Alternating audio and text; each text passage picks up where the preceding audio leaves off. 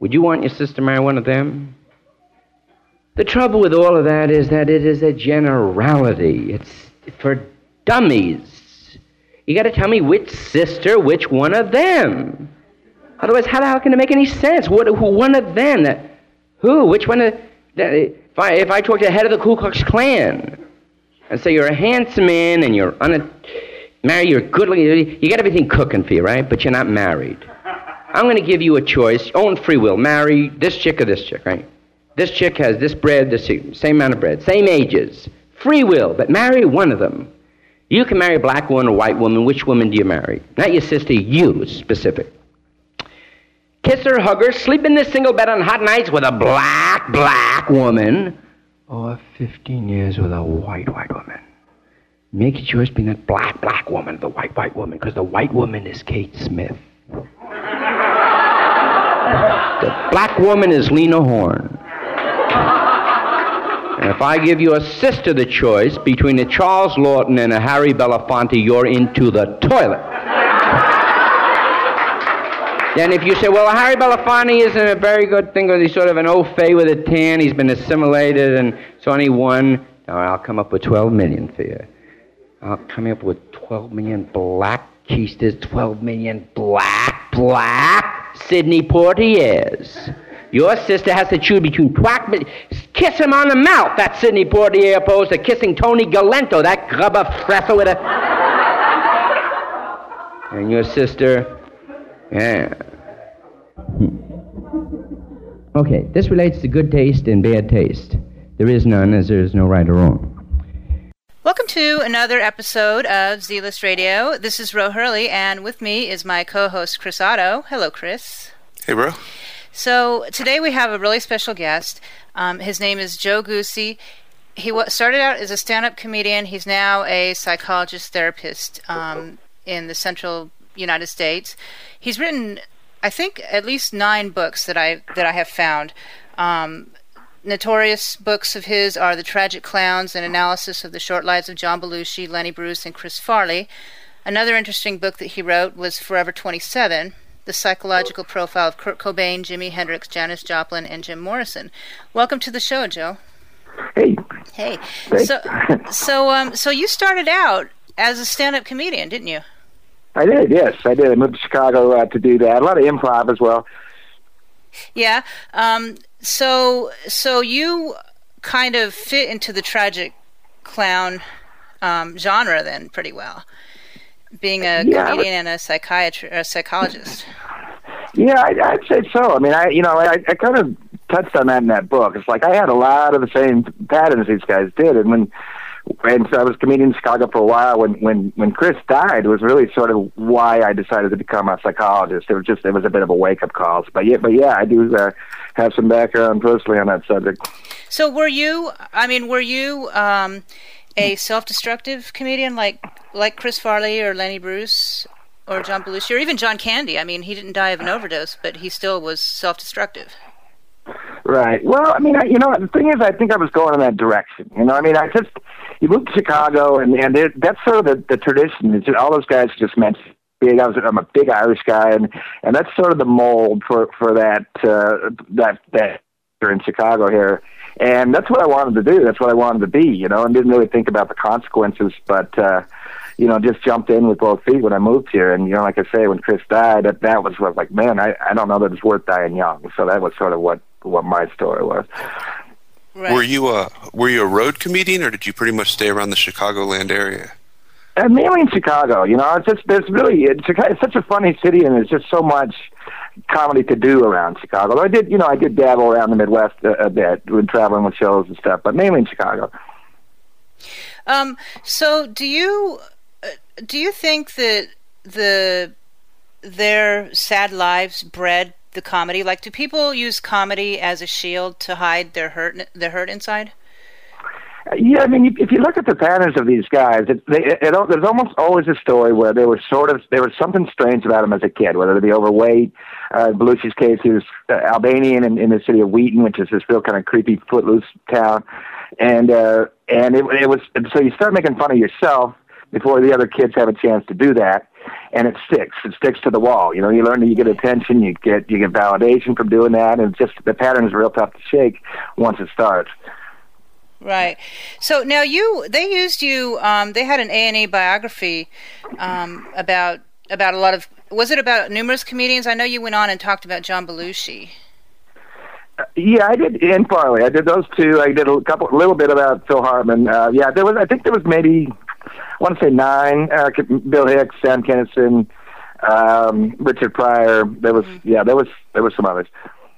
What do you think? Do you do you know who Artie Lange is? I do, yeah, yeah. Do you, Do you know his story? his heroin addiction and his his obesity, um, his extremities in eating. Do you have any background on him? Yeah, yeah, I know. I know about him. I uh, yeah, I've seen some of the websites dedicated to guessing when he's he's going to die and so forth. Uh, yeah. uh, yeah, he's a funny guy, man. But he definitely has some of those. I mean, you know, it, it's you, you almost see a guy self-destructing, and it's funny. And when people are funny, you don't you don't call them on this stuff a lot of times. So I mean, it's it's it's you know. Now, is there a way out of that quagmire for someone like like a comedian in like say Lenny Bruce or John Belushi or or Artie Lange for the future? Is there any any way for them any out for them?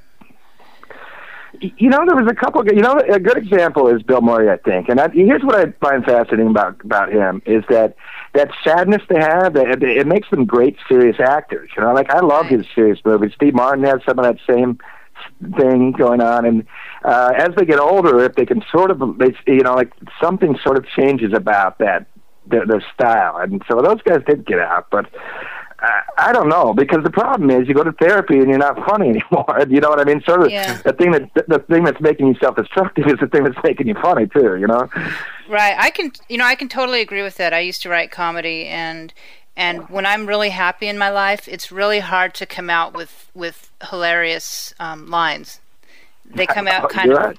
Like Sarah Silverman or something, kind of you know, kind of boring. Which leads me to why why do you think um, in comedy there aren't any other than maybe Joan Rivers there aren't any really respected female comedians? And and honestly, um, I don't I can't recall any time that I've ever laughed you know deeply over a female comedian. Why is that? Well, I mean, I think you can. You know, it's sort of, people also ask the question: Why do men die six years younger than than, right. than women do? I think I think it's relevant to your question because uh, I think just women are just better at solving sort of emotional problems just because they're, be- they they they just do better in relationships. A lot of times, they're they're more able to talk about what's bothering them, whereas men it might come out through drinking or through mm. fighting or something something a little more self-destructive where, where depression's not what it looks like you know so maybe it's because people love a train wreck more more than not. So, like, I'd rather see a train wreck than than someone cruising along. Yeah, yeah, for sure. I mean, it's, it's, it sort of makes you feel better about your own life. I mean, I think a lot of whether people want to admit it or not about Chris Farley's man, we were kind of laughing at that guy. I mean, you right, know, I mean, it was. Right. It was sad, but I mean, it, it was just it, he was really, really funny. Right, we were laughing at something that was kind of it was kind of mean, you know. Right a follow up question. Uh, the reason I asked you about road comedy is because right. Artie's pretty much his only defense of his of his drug abuse and everything is just how bad it is on the road. And uh, Bill Hicks, he complained. He used to complain all the time about the road. So I was wondering if you thought that might factor into it as well. Yeah, I mean that was definitely a huge part of, of Belushi's thing too. Is like the drugs keep you up. You know what I mean? And and if you don't have your edge. You know what I mean? You you just aren't funny. You really have to be. You have to sell it every single time you go on stage. And if you're half-assing it, people know. You know, it's just they don't. It's just they pick up on it almost immediately. And so yeah, I, I get that. I mean, it makes sense. It's I guess the same thing happens with musicians. You know, I mean, coming down is just awful. And there's only one way back up, and it's the thing that got you into trouble in the first place. You know, so it's a, it's a pretty vicious cycle. Right now, is that is that the common ground that these guys share? Is that the musicians and the comedians and is the is the depression and the and the cyclical behavior Yeah, I mean, I think that at least the guys that I've studied is there's definitely this huge sort of bipolar tendencies. Like you know, when you're on, you, you're it's it's it's the most thrilling sort of validation you could ever get. You know what I mean? But it's not. It's really just a snapshot of your life. You know, it's and when you have to go back to sort of your own internal world, it's something crashes there. You know, you're not getting that constant sort of validation, and uh, and so you hide. You hide by drinking or doing drugs. Right. Um, so now back now back to Lenny Bruce. I used to be fascinated by Lenny Bruce. Um, I've I've read his book, How to Talk Dirty and Influence People, and I loved his that cartoon he did. Was it Thank You, Mask Man? I believe, right. and uh, which was really funny. I mean, really uh, before its time in a way.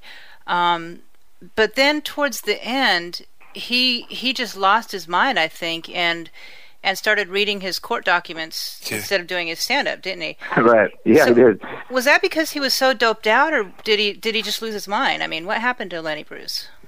Well, I mean, I, he yeah, he got very bitter at the end. I mean, it, it, his story is you, you said the right word. It's totally fascinating because he had this you know, kind of break her down. His mom was this really sort of bimbo comedian, and they were more like best buds. He almost married her best friend, and he just despised his dad. So he said, "What his dad is, what his dad represented to him was authority, rules, structure." So really, when you think about what he was on stage doing, in a lot of ways, he was he was he was literally sort of communicating with with his dad. And so when, when the rules beat him, you know what I mean? It's like he couldn't perform, he couldn't make money right. because of these obscenity charges. So you can you can really think about it like him wailing against rules and authority, and like that was sort of what made him funny, you know. And so I, that fit to me when when I sort of got into that. Now, now you brought up his dad. Um, one of Artie Artie Lange basically has two excuses for his behavior, if you want to call them excuses, justification, rationalization. Um, one is the road, and then the other is his father's death. Mm-hmm. Um, and the last rehab that he, or the last relapse that he just had, happened on the anniversary of his father's death. Right. Yeah, I did read that. Yeah. Yeah. So uh, you, yeah. Go ahead. So, do you find that as like a common theme that kind of runs through this? That father issues do have a lot to do with the drug abuse. Uh, yeah, definitely. I've definitely found that to be really, really common. Uh, it's it's sort of like you know trying to get attention so bad, and if you got to turn up the volume to a thousand to get the world's attention, you know, like you can see where it starts usually with some kind of you, you can find a piece in childhood that works. You know, with Belushi, it fits perfectly. Farley's dad was sort of a larger than life kind of guy.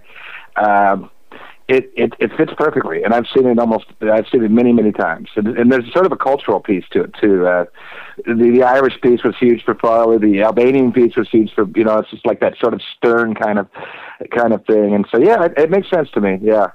So it's almost like Daddy, look at me. Exactly. Yeah. What other exactly. are there other comedians? Um, now I think we keep referring to Artie because he's he's a prime example of a comedian that's probably going to die young if if everything goes at the continued rate that it's going. Are there other comedians that are alive right now that you think could fall into this?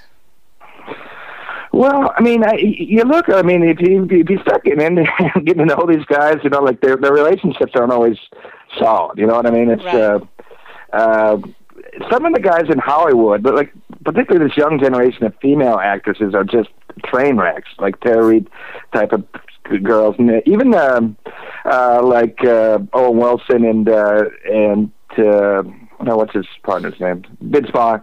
You see them around a lot. You see Vince around Chicago here a lot, in particular, and uh, he seems to have a little bit of Peter Pan thing going on. But um, in terms of the stand-ups, I, I mean, I guess I don't see anything absolutely uh, on a collision course like like the guys we've been talking about, but you definitely see a lot of trouble in their in their backgrounds when you start digging a little deeper. Yeah. What about Natasha Lyonne? Do you know who she is?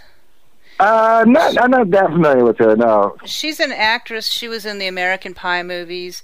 Um, really cute girl, but she's um, she's done so much heroin. She now has like hepatitis C. I think she's 29 years old um, and was evicted from her apartment in New York and such. So I, I can kind of see her going that route, but she's not a comedian; she's an actress.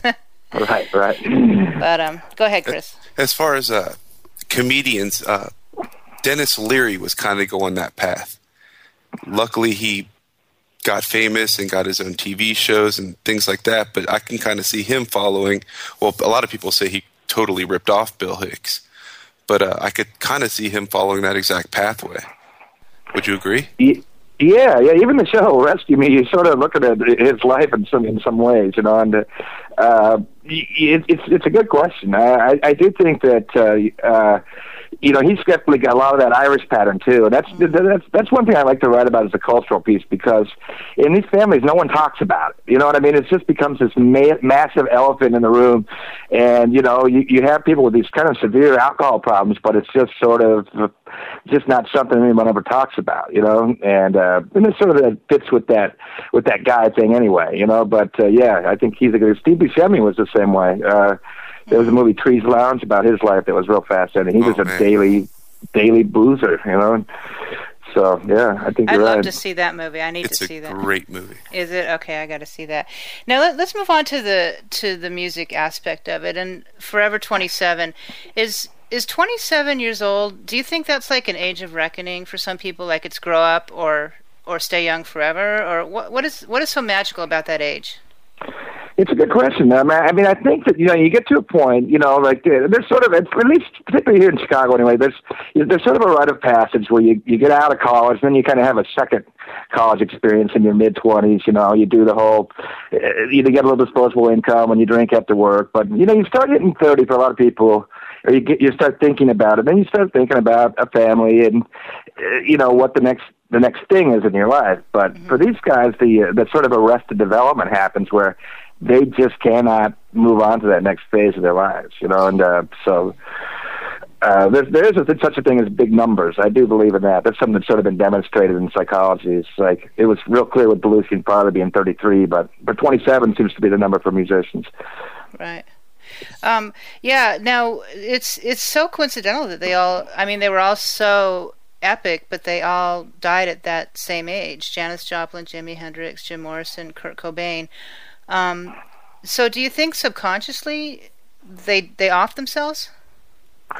Yeah, you know that's, that's a good question. I mean, you know, you, you really you really think about the difference between sort of passive suicide and active suicide. Like mm-hmm. Janis in particular, you know, it's it, it, I mean, every single thing about her uh, to her core was on a sort of suicidal mission. You know what I mean? Like. Mm-hmm uh, although it wasn't, you know, totally in her immediate awareness, it's just she just had this this massive sense of inferiority, and she, it, I mean, like it was so psychologically distressful to be her that the heroin, sex, just I mean, it was constant and relentless. So I, I think, I, I think, yeah, I would call that a form of suicide. Yeah. It's almost like die young and leave a good, good-looking corpse. Yeah, yeah, and Jim Morrison definitely had that pattern too. You know, he's kind of afraid of getting old, afraid of not becoming relevant. Uh, you know, absolutely. Now, did you? Um, what did? You, what do you think of those Kurt Cobain conspiracy theories? You know, I was I was having this discussion with somebody on online the other day, and you know, I, I it, it's sort of amazing what happens is that you can make evidence say what you want to say when you don't want to believe something. You know what I mean? It happens. Right. It happens a lot. You know, and and you look at his patterns and you look like that's what made sense to me when you actually dig into what that guy's psychological world was really like. Suicide makes perfect sense. Right. It, it really does. It's not like he was some happy-go-lucky guy that just had a bad couple days or something. You know? Yeah, and I think I think um, people like to when when someone dies and especially dies young i think people like to blame someone for it and yeah. i think it helped people get get beyond oh my hero killed himself by blaming courtney love or blaming his parents or whoever they wanted to blame i think courtney took the brunt of all the the accusations. I just don't see how anybody could think Courtney Love could pull off anything close to that. that's, that's probably all it needs to be said. right that's funny, but um, but yeah. Did you now when you when you researched these books? Did you talk to their families, like John Belushi's family or Kurt Cobain's family, Jimi Hendrix? Um, those two I did. I did not uh, speak with anybody from Jimi Hendrix's family. They're a little t- they're a little protective of his story just because some strange things have gone on with his estate after he's been dead. Paul Allen, you know, one of Microsoft's guys, sort of took over his the rights to his. Uh, it, it's it's kind of a strange story, but uh, Yeah. so so they're a little tight-lipped. But I did talk to uh, you know I'm from uh, the uh, Washington State originally, so I had a little I had a little connection to some of the people in Cobain's life. So yeah, I did in that case, and Yeah. Belushi and Farley. Oh, okay. No, I uh, I actually know Jimi's brother Leon. He Oh, um, okay, yeah. he- here's the connection with him. He um my friend Henry Hill, you know from Goodfellas. Yeah, um, yeah. He's in a he started a band, and and Leon is playing guitar for him now. So that's kind of a but he's really good. I mean he's he's not a left-hander like Hendrix, but he's awesome. Yeah, that's awesome. But um so so did you talk to Janis Joplin's family? Uh, I did not. I just I I absolutely devoured everything there was out there about her. Um, her sister has been has you know has definitely done a lot of sort of work after her death about trying to talk about addictions and stuff. So, uh, but but no, I didn't actually talk to them myself. Oh, okay. And now Jim Morrison had some um, controversy surrounding him. D weren't they saying? I mean, the the rumor with him was like kind of the Elvis thing, like he faked his death and was living in Paris or something like that. right, right. Did he actually overdose or was it a heart attack? Um, you know that that gets to be sort of. I mean, I I, I thought I, I read it was an overdose. Uh, was, was my best research, but it might have been an overdose that caused a heart attack. Uh, but, Yeah. but he was getting uh, very overweight. You know, he was he had uh, he'd gained a lot. Of, he was just looking real real rough at the end of his life. So And the drugs had probably taken quite a toll on his on his heart. absolutely, yeah, You know, especially if he was shooting up. I mean, you get endocarditis or whatever. Um, And what a horrible way to die, too. Man. what in a bathtub? Yeah, just in the bathroom in general. Oh, pff, like mean- Elvis? Didn't Elvis die in the toilet? Yeah, yeah, he did. about. Yeah. But did you see a picture of his toilet? It was like a lazy boy, and he had a TV in there. I mean, I could see dying on that toilet. I, That's better than my living room. Yeah. yeah, exactly. I don't care if it has an LCD display. I, I, I don't want to die on the toilet. I know you just don't want that legacy, you know. Or like poor Lisa, you're dead died in the toilet, you know. But he was young too. He was what forty, wasn't he? I think it's forty-two. Forty. Are oh, you talking That's about- young. Yeah, Elvis. Yeah, yeah, yeah. Yeah, and and his was like a prolonged use of, of prescription drugs, wasn't it? Yeah, he had the pattern perfectly. Get up, get down. You know what I mean? Yeah. Like you, you, you get up for the show, and then you got to come down. So yeah, he he fit perfectly with all that. Yeah, and then in between he'd eat like a fried banana sandwich or something. you know, what was it, banana and peanut butter, whatever. But, uh, so now your other books, I, I'm looking down the list of your books, and it and you reference Joseph Campbell's hero's journey quite a bit. Can you explain to us what that is? Yeah, I mean that's you know really this is this, subject became so fascinating to me. Like there really almost every core American movie has the same exact steps. I mean it's really fascinating if you actually look at it. But this is based on this really old story uh, called The Hero's Journey that Joseph Campbell probably has done more to sort of bring to uh, pop culture than anybody. But it's just sort of like a, the, if you look at the steps of somebody's life, they basically have sort of a road of trials where they fall on their ass for a while.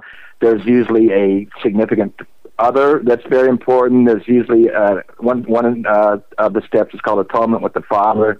There's some there's some coming back to a family after leaving them, um, and then there's sort of like that apotheosis, that moment where where your life sort of crystallizes into into sort of one defining moment. And um, and if you look at these people's stories, they all seem to fit uh, that that that path. So to me, that just became so fascinating. So I ended up really exploring how it fit in, in people's lives like Oprah and Barack Obama and Lance Armstrong and so forth. That leads me to another question. What is it about Chicago? Is it, is it the water? I mean, if you look Second City TV, all the musicians, half Ja- of Saturday Night Live, Jan Terri. Oprah. I can't believe you mentioned Jan Terri. I, I, just loved put her- it. I'm oddly fascinated by her by her just creepy. she, Oh, she is the most hilarious. That one video when she's in the limousine. Oh my god, it's so funny. I love Jan I, I post that on I post that on Facebook every Halloween, and, and people are always morbidly uh, fascinated by it. Would you say it was the makeup of the city? Is it in the water? I mean, what is it that so many successful people come out of Chicago and a lot of them happen to have destructive behavior? I mean, Kanye West is from Chicago and look what he did. Right. Is, it in the water or what? I think it's a good question. That's something I have thought about. I I, I think that the people here all have. Well, for one thing, the the, the the mix of the ethnicities is really interesting, and then you also have people got a little bit of a chip on their shoulder. You know, it's just sort of like that. You know, you can think of that that Southside accent guy that's getting pissed off at somebody for taking too long in line or something, and and you you, you put all these different groups in this in this little place, and you get these fascinating sort of arguments and beefs and, and petty behavior, but there's something really, really funny about it. And and I think that that might just living in the city, you sort of absorb some of that, you know. Yeah, I think a lot of that comes out of New York too. Absolutely, yeah. Like Cat, Catcher in the Rye, you know that kind of thing. Right. But and and most most arguments in Chicago end with Ditka, right? he's right. he's, he's definitely like he's magnetic north here, that for sure. so now now let's let's go back to Jan Terri for a second. Now, have you? Is she still around?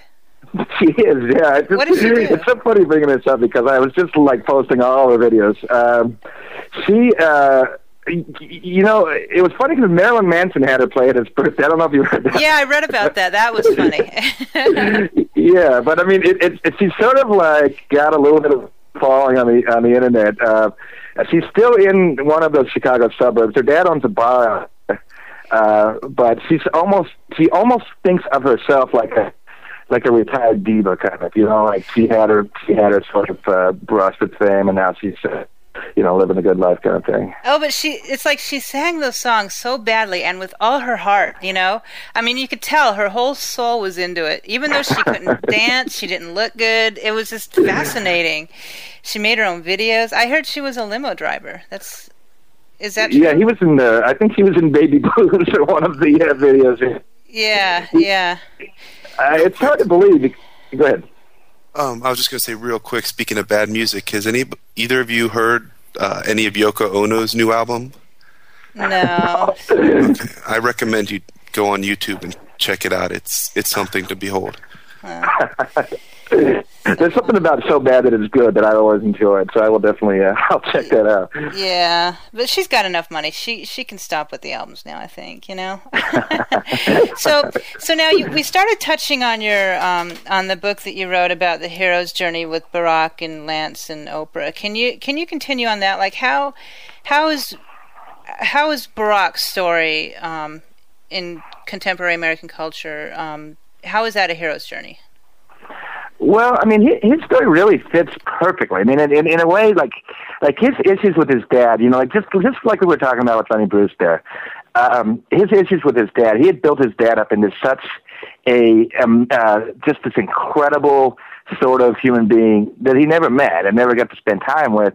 And when he met him, it it, it wasn't what he thought it was. But I mean, you can see how, in a way, his whole life story is in some kind of reaction to to pleasing this sort of mythical figure that he's always heard about in Africa, you know, and uh, and it, it looked looked at like that. It's sort of fascinating, you know, because he did stumble and stagger and experimenting with drugs and was an angry, pissed off militant for a while, and he, you know, he he definitely did sort of go through the the stages when you look at it. But Michelle was such a centering, grounding force in his life, um, so it all really fit. Sure, and also with his family, with his brothers, because one thing I noticed that uh, during his inauguration speech, or actually not his inauguration speech, but the speech that he gave when he actually won the election, he right. thanked his father, he thanked his mother, and then he thanked two of his brothers, and then he said, "and my other brothers." He didn't use their name, and I thought that was real telling. So, was that part of the picture there? Yeah, I mean it's really interesting. His dad had his dad was like a, like a, like not a good guy. You know, he had all kinds of these splinter things. He'd have a couple kids with a woman and then move on. And sounds like uh, my dad.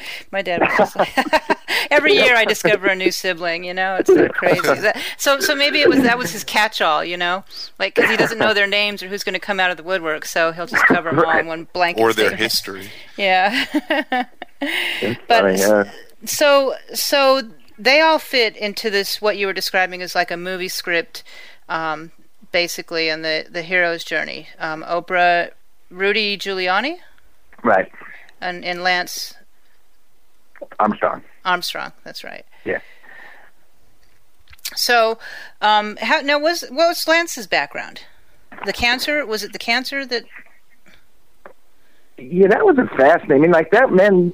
Here's that story. It's really fascinating because he was he was a good cyclist before he got cancer, but he wasn't a great cyclist. You know what I mean? He mm-hmm. wasn't at that. He wasn't the Michael Jordan of cycling cancer. Like that to me is fascinating. Like somehow, whatever energy he channeled to beat cancer strengthened his resolve and his will to another level, you know, and it also made him a good human being. That that was that was really such a key point. He was kind of a, a selfish ass for most of his life, you know, and uh, mm-hmm. and so so all those things that happened as a result of cancer were, were were all the best things that ever happened to him, sort of paradoxically.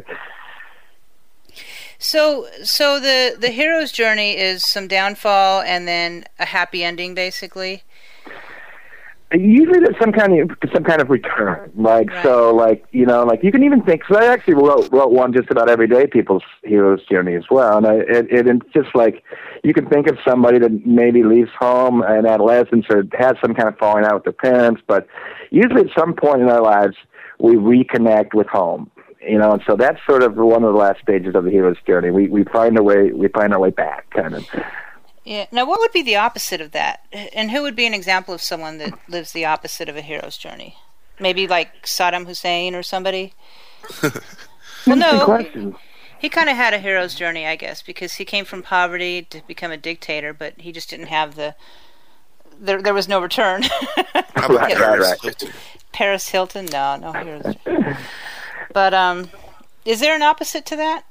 Well, I mean, I think there is, and the way Joseph Campbell always talked about it was about fear. You know what I mean? Mm-hmm. He called it the refusal of the call. You know, so we've all got something that that that our creative juices want out of out of this life. You know what I mean? And and a lot of us just spend uh, so much time wrestling with fear, we just don't ever take that first step into the into the pool. So he just calls that, in his mind, that's just literally wasting this this this little precious time we've been given. So you really see it in a, a lot of people's lives, really. Hmm. Um, and now Joseph Campbell, what's his background? Is he a he's a psychologist as well, or? Uh, you know, he really has a there's, there's really some very funny stuff in his background. So he's uh, so he's coming of age. He's a track star. Uh, he's kind of a real handsome, good-looking guy, and he's real close to getting his doctorate, and he just can't do it anymore. Uh-huh. So he disappears into the woods and just reads for five years. I mean, just like, and then he hooks up with John Steinbeck. Uh, some hints that he may have slept with John Steinbeck's wife at some wow. point. Uh, and and there's so there's this whole little group of them that from that era. Um, think of a couple more, but like sort of in California there, and um, and they're really a, a real fascinating sort of group of, of guys. And so he got a chance to really observe somebody, for instance, like Steinbeck's the arc of his of his story and of his life, and uh, it influenced him a lot. And so he started writing about. He, he was at Sarah Lawrence College. He started writing and talking about this, and um, and so there was a real famous interview with with Bill Moyers where he talked about Star Wars because George Lucas based the whole thing on Joseph Campbell's work, and so they had they interviewed them oh. together, which is really fascinating. Wow, have you ever gotten to meet him?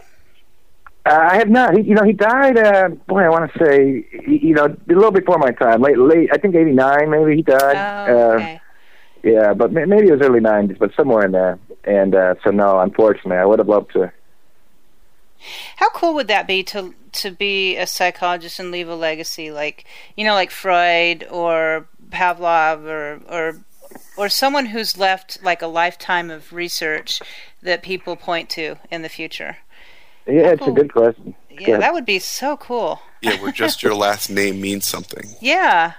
Yeah, totally, man. I think about that all the time. Yeah. Uh, but you know, it's funny because I asked, I've asked that to one of my mentors. I said, "What?" You know, because your college doesn't is not noteworthy at all. You know, and and he, and he told me, he explained it to me like this. He said, "You have to have a kind of healthy narcissism where you believe your way of doing something is better than everyone else, you know. And it, mm. it, the same idea applies to musicians and, and and stuff too.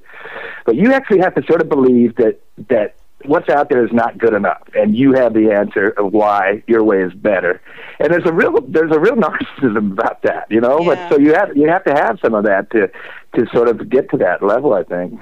Wow. That, that kind of leads me to a question I was thinking of. Speaking of narcissism, Oprah and I don't know about Obama. You kind of have to be a little narcissistic to to run for president and think you're good enough to run the country. Do you foresee them in the future ever having the other shoe drop and maybe having the tragic downfall that a, a lot of the other subjects that you wrote about had? I'd love to see Oprah have that.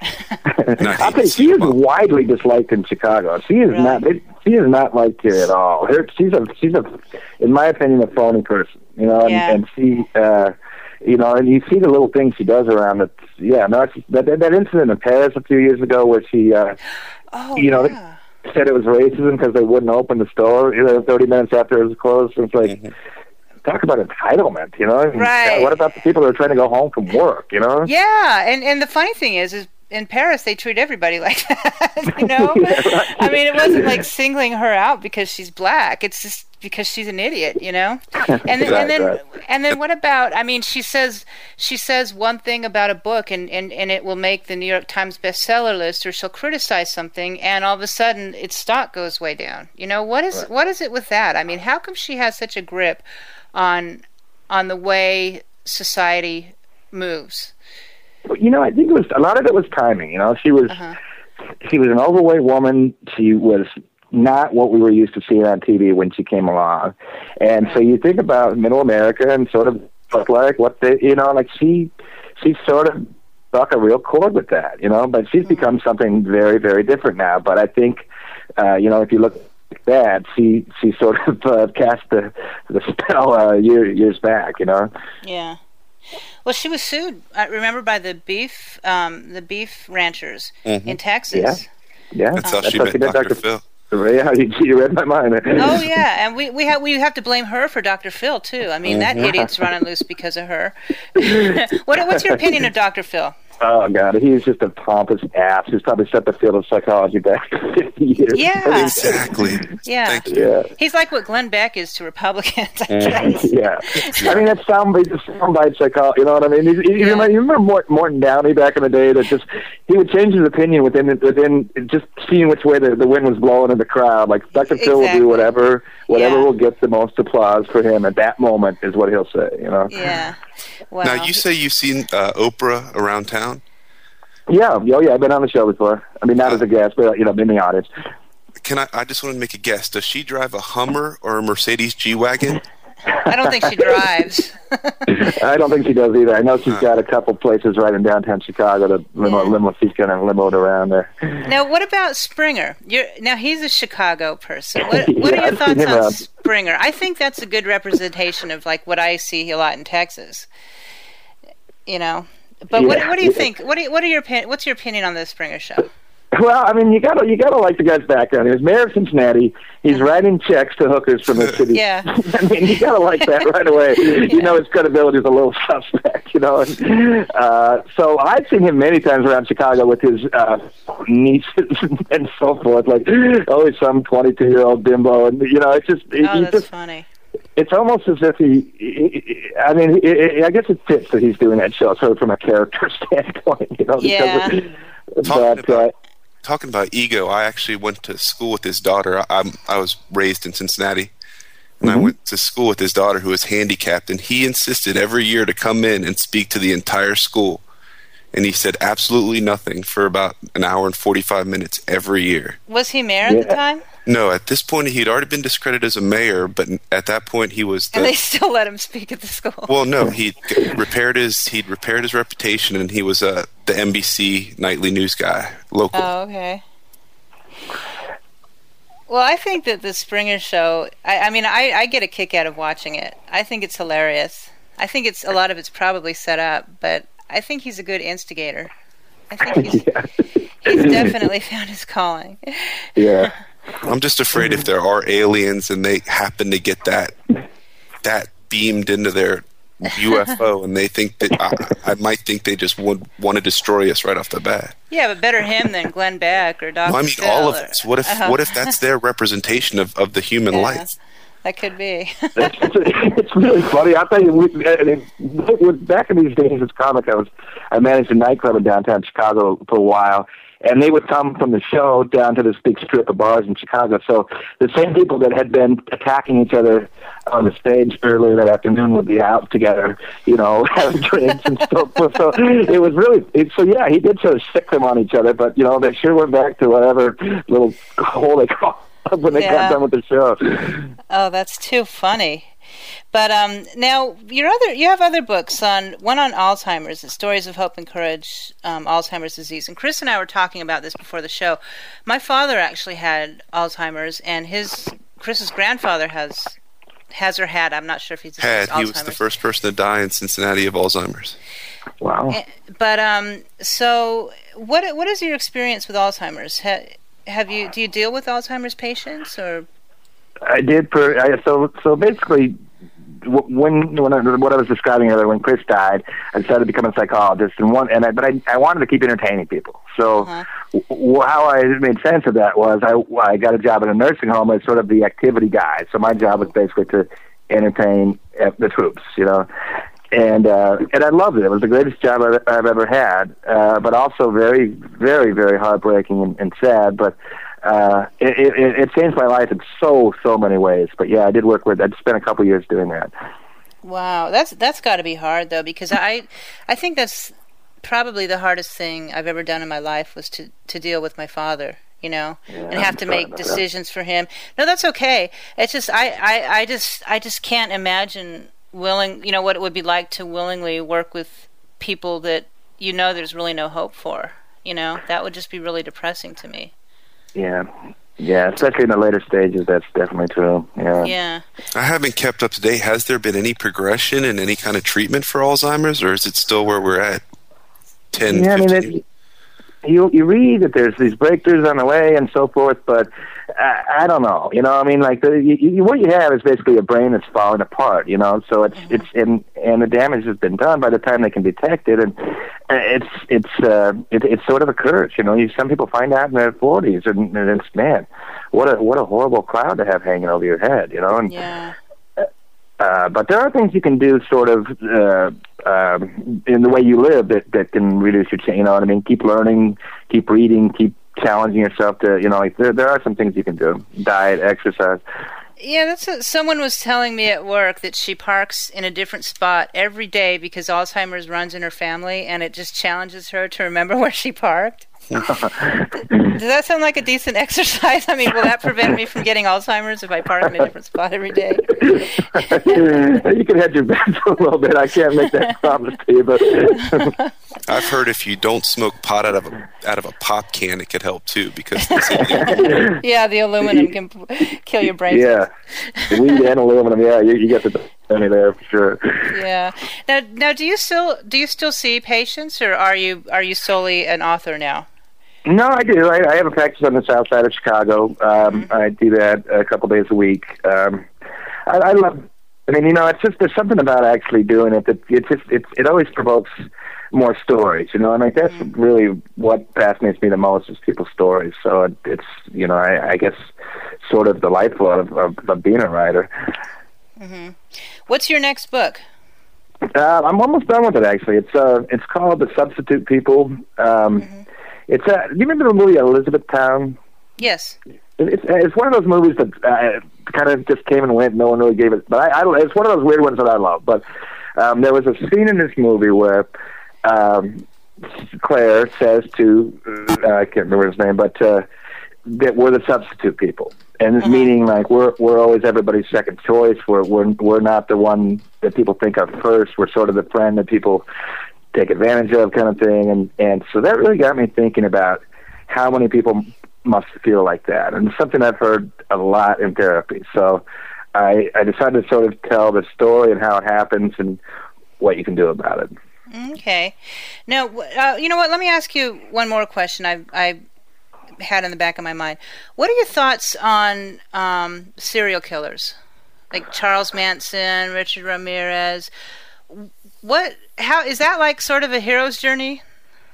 Well, it's a good question because it's definitely been debated. It's like, is is there such a thing as evil, or is it, or or are they made? You know what I mean? And and you you do work with a sociopath, and I have with a couple, and there's you wonder if neurologically or or whatever, genetically, is there a piece missing there? Is there something to identify? You know? But then you look in the stories a little bit, and and you see sort of like just what we were talking about these reactions to the father the rea- and like a lot of these things happen before the age of 6 mm-hmm. the brain is the brain has sort of got a template and if that template has been so badly damaged uh people it's it's very possible to be raised with no empathy whatsoever you know and in fact a lot of sociopaths are not serial killers or dangerous but you know like those that act out on it are the ones that we hear about the most mm-hmm.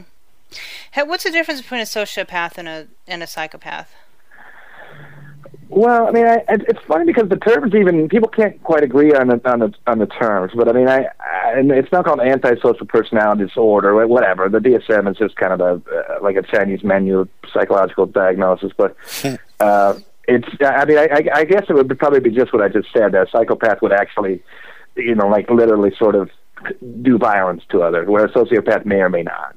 Right. Is now is there any way to de- to detect like a sociopath in my life every day? Um, well, I mean, saying? I'm not saying about you, Chris, okay. uh, but I'm just, but it's like I, I just, I just, I think it's a lot more prevalent than people know. I really do I, because I, I, I look at some people and I think you're, you're a complete sociopath, you know, but the, yet they've not done anything. You know, like what, was that girl from that band TLC, that Lisa Left Eye Lopes, who? Yeah, she right. went nutty. Yeah, she, she burned, burned, down, down her uh, boy. Yeah, yeah. yeah. I mean, she did some real crappy stuff, and I yeah. thought that bitch is a sociopath. Right she there. went to Honduras, and and the whole country was looking for her, and she was in Honduras just hanging out. Yeah, whatever. But do you uh, think it's common?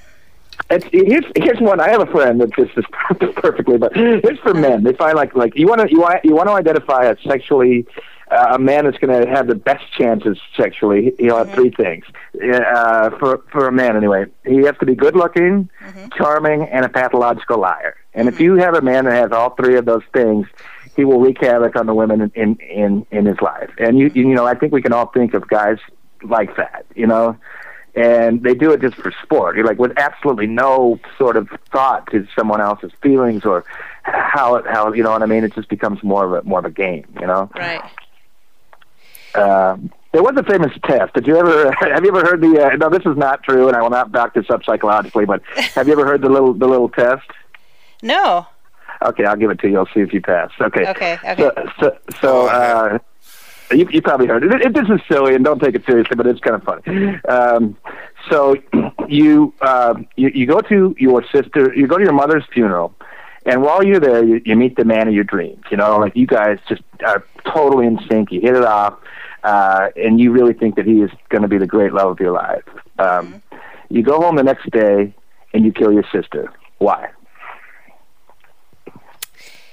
It's her husband. No, that's a common. That's a common guess. Oh, okay. I don't think you're a psychopath. Uh, go ahead, Chris. So that there's another funeral, so you can meet somebody. Exactly. oh, so Chris, so Chris failed, or Chris passed. He's a sociopath. I knew that. Too. Ah, okay. I've had a couple friends that answered that immediately, and I'm like, yeah, yeah, that, that sort of fits with what I, I know like about that. You guys. I like that. It's sort well, of interesting. Know, Try it out. It's funny when you said if, if a guy is a good looking and, and, and a liar and a womanizer, because my, my father was actually discharged from the, the military because he failed some psychological exam and they said he was a psychopath and that's why they let wow. him out. But but he fit those three those three traits that you just gave. That was him to a t. That's amazing. Now is that an honorable discharge or dishonorable um, it was during World War II, so I don't know. I, I'm assuming because he lied so much, but I'm assuming it was a dishonorable discharge. but he was actually a, a, a, a doctor and liked to st- study psychi- psychology as well. You know, so wow, he, he's a mess. But but it's funny that you, those traits. It's just amazing. So what are the what what traits in women?